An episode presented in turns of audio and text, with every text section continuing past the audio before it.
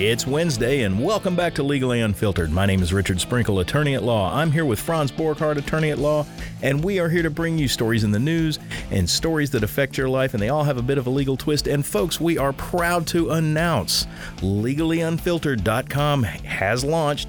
You can now find us online in yet another place besides just Facebook, besides just Twitter, and besides SoundCloud, iTunes, and Google. You can go to legallyunfiltered.com, listen to all the shows send us emails, post pictures, whatever you like. We want to hear from you guys.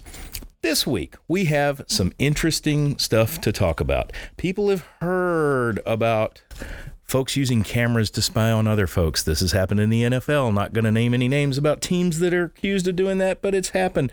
But what happens when the sheriff's department is using courtroom cameras to spy on jurors' notebooks and defendants' uh, attorneys in court. Well, I'll tell you what happens, folks.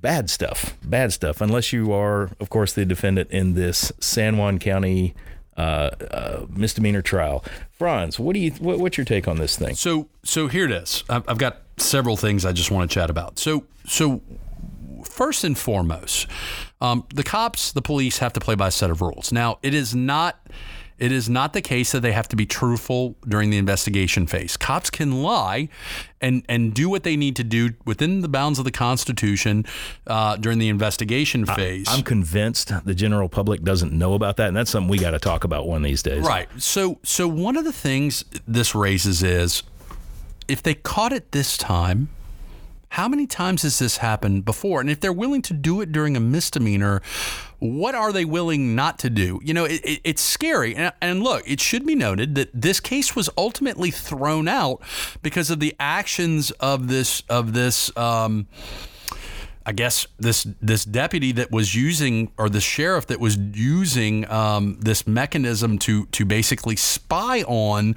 on both the defense and the jury notebooks, and so and so it raises some serious red flags. We, you know, we are entitled to due process, not screw process. So so the red flags are obvious. You gotta you gotta first of all, you don't get unfettered access to to the defense and their and their information and what they're doing. But more to the point, juries are constitutionally charged. Franz, you're getting super excited. Let me back up for a second and sure. give, the, give the listeners some context here. So, what happened, guys, is there was a misdemeanor trial going on. Uh, there was a the typical judge that normally sits that bench was out. There was a stand-in judge, and whenever that happens, things get a little confused. Sometimes uh, attorneys have to go up to the bench, talk to the judicial administrator or the minute clerk or somebody to make sure calendars are aligned, to make sure everything's all copacetic. And that's exactly what happened. The defense attorney went up to talk to the judicial administrator. At the judicial administrator's desk, she has a couple of monitors, one of which shows whatever work she's actually typing up, and the other one shows all of the security cameras that are uh, feeding uh, into the monitor from that courtroom. So as she's just sitting there doing her thing, she notices something very peculiar out of the corner of her eye. And, and by the way, this is the sheriff. This is Sheriff Ron Krebs. Yep. Okay. So so not to interrupt you, but but I'm I am excited about this topic. he's fired up, folks. Yeah, he's using a camera. Yeah, he's using a camera. So to what, what what's happening is the camera's moving and zooming in and out, and these are typically stationary cameras, folks. They're just literally there to see if somebody like spits on the carpet or or, or steals something or whatever from the courtroom. They're not there to be used as intelligence gathering devices, for God's sakes. This this the court of law in the United States, whether you're in Baton Rouge, Louisiana, or Seattle it's supposed to be a place of fairness. Yes. And and and when I say fairness, I'm I'm I'm thinking of the Constitution. I'm thinking about due process. I'm thinking about your right to a fair trial.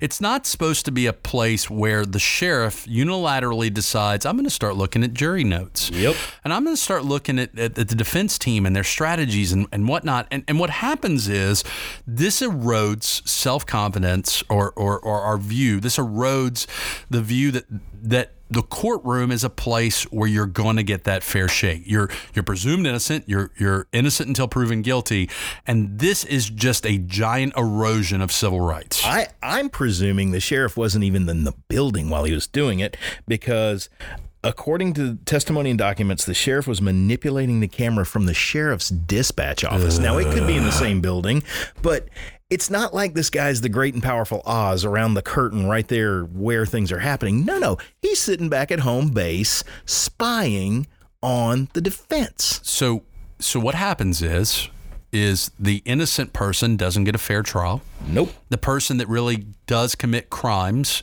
may get a free ride. In this case, Maybe. there was a dismissal. Um, and w- again, I bring up the point of if he's done it in this case, what's to stop him in a minor misdemeanor case? What's to stop? What's to stop him from doing it in more serious cases? And look, I, I was saying earlier, the jury is is and, and look we we practice law in a place where juries juries jurors don't normally take notes they can if everybody kind of agrees to it but but but they are entitled to a certain level of confidentiality. They're entitled to a certain uh, level of privacy. And, and, and again, zooming in on the notebooks or notes is just scary and creepy. I'm reminded of the NFL. You know, you know, how do we feel about teams that steal signals and steal communications in the NFL. And, and, in fact, teams, college and pro, go to great lengths to conceal what's being said on the mics and, and to prevent lip reading and, and, and infiltration. How would you feel? About a, the fairness of one team having access to the other team's, uh, you know, communications and their audio and all that.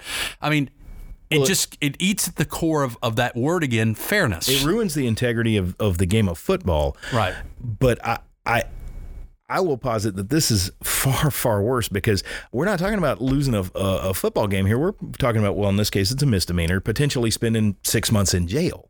And I don't want someone's liberty being taken away because the other side is cheating. The other side is looking at what jurors are writing down. Messages are getting texted back to the prosecution, who sees a text on their Apple Watch and knows now what to talk about because the jurors have already keyed in on something. Yeah. And, and by the way, I'm looking at the article from the Seattle Times, folks, and this is not the first time that the sheriff's office has run afoul run afoul and had issues.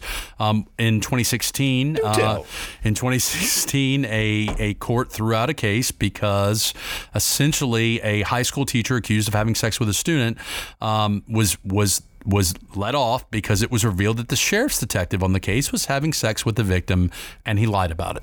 Mm.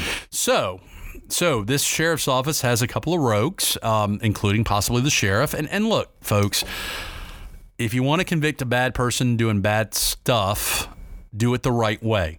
Because when you don't do it the right way what happens is is things get thrown out. You you trample on constitutional rights. There's a consequence to it. We are not in a justice system where the ends justify the means when it comes to your right to a fair trial. And this is just outlandish and stupid. It is unnecessary. And and and look i hope that they prosecute this sheriff. I hope that they they do something of consequence to him for doing what he's doing. He's violating the law. His job is to provide courtroom security, I would imagine, at these proceedings, not to take advantage of the fact that he has access to courtroom security. How do you feel if you're the judge and that's going on in your courtroom? How do you feel if you have been entrusted by the public? I don't know if if I, I don't know if they're appointed or elected out there. I, honestly, I haven't checked. I claim ignorance on that. But either way, if you're entrusted with the integrity and fairness of justice in your courtroom and you find out the sheriff has installed controllable remote controllable pan tilt zoom cameras so that he can spy on things. How what what I mean, if I'm the judge, that chaps so, me. So they raw. caught they caught they caught this guy because another judge was filling in.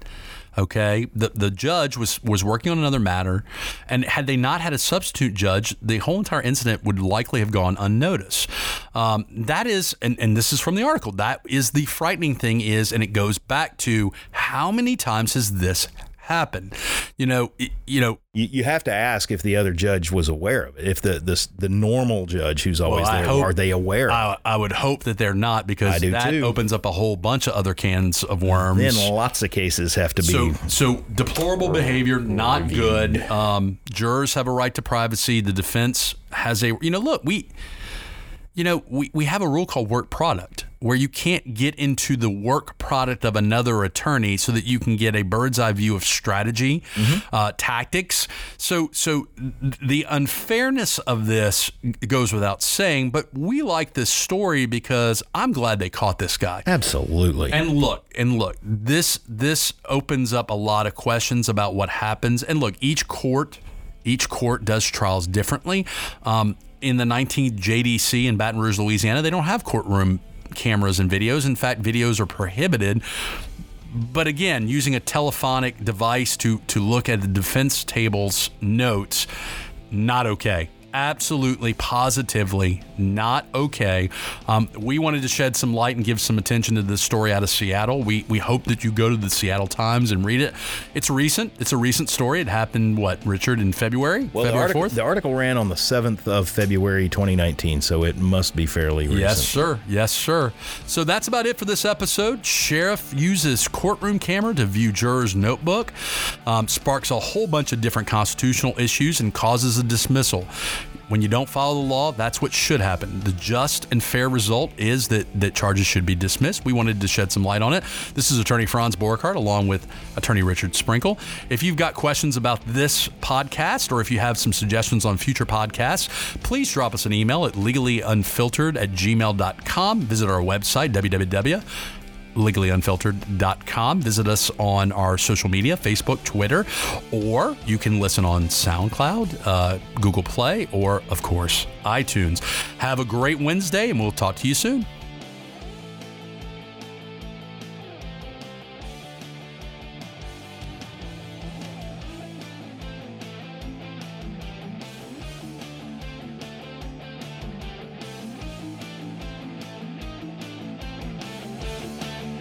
The views and opinions expressed in Legally Unfiltered do not constitute legal advice. If you would like legal advice on the topics that we've discussed, Send us money. that's right. Go ahead and retain us. Do not, kids, try this at home.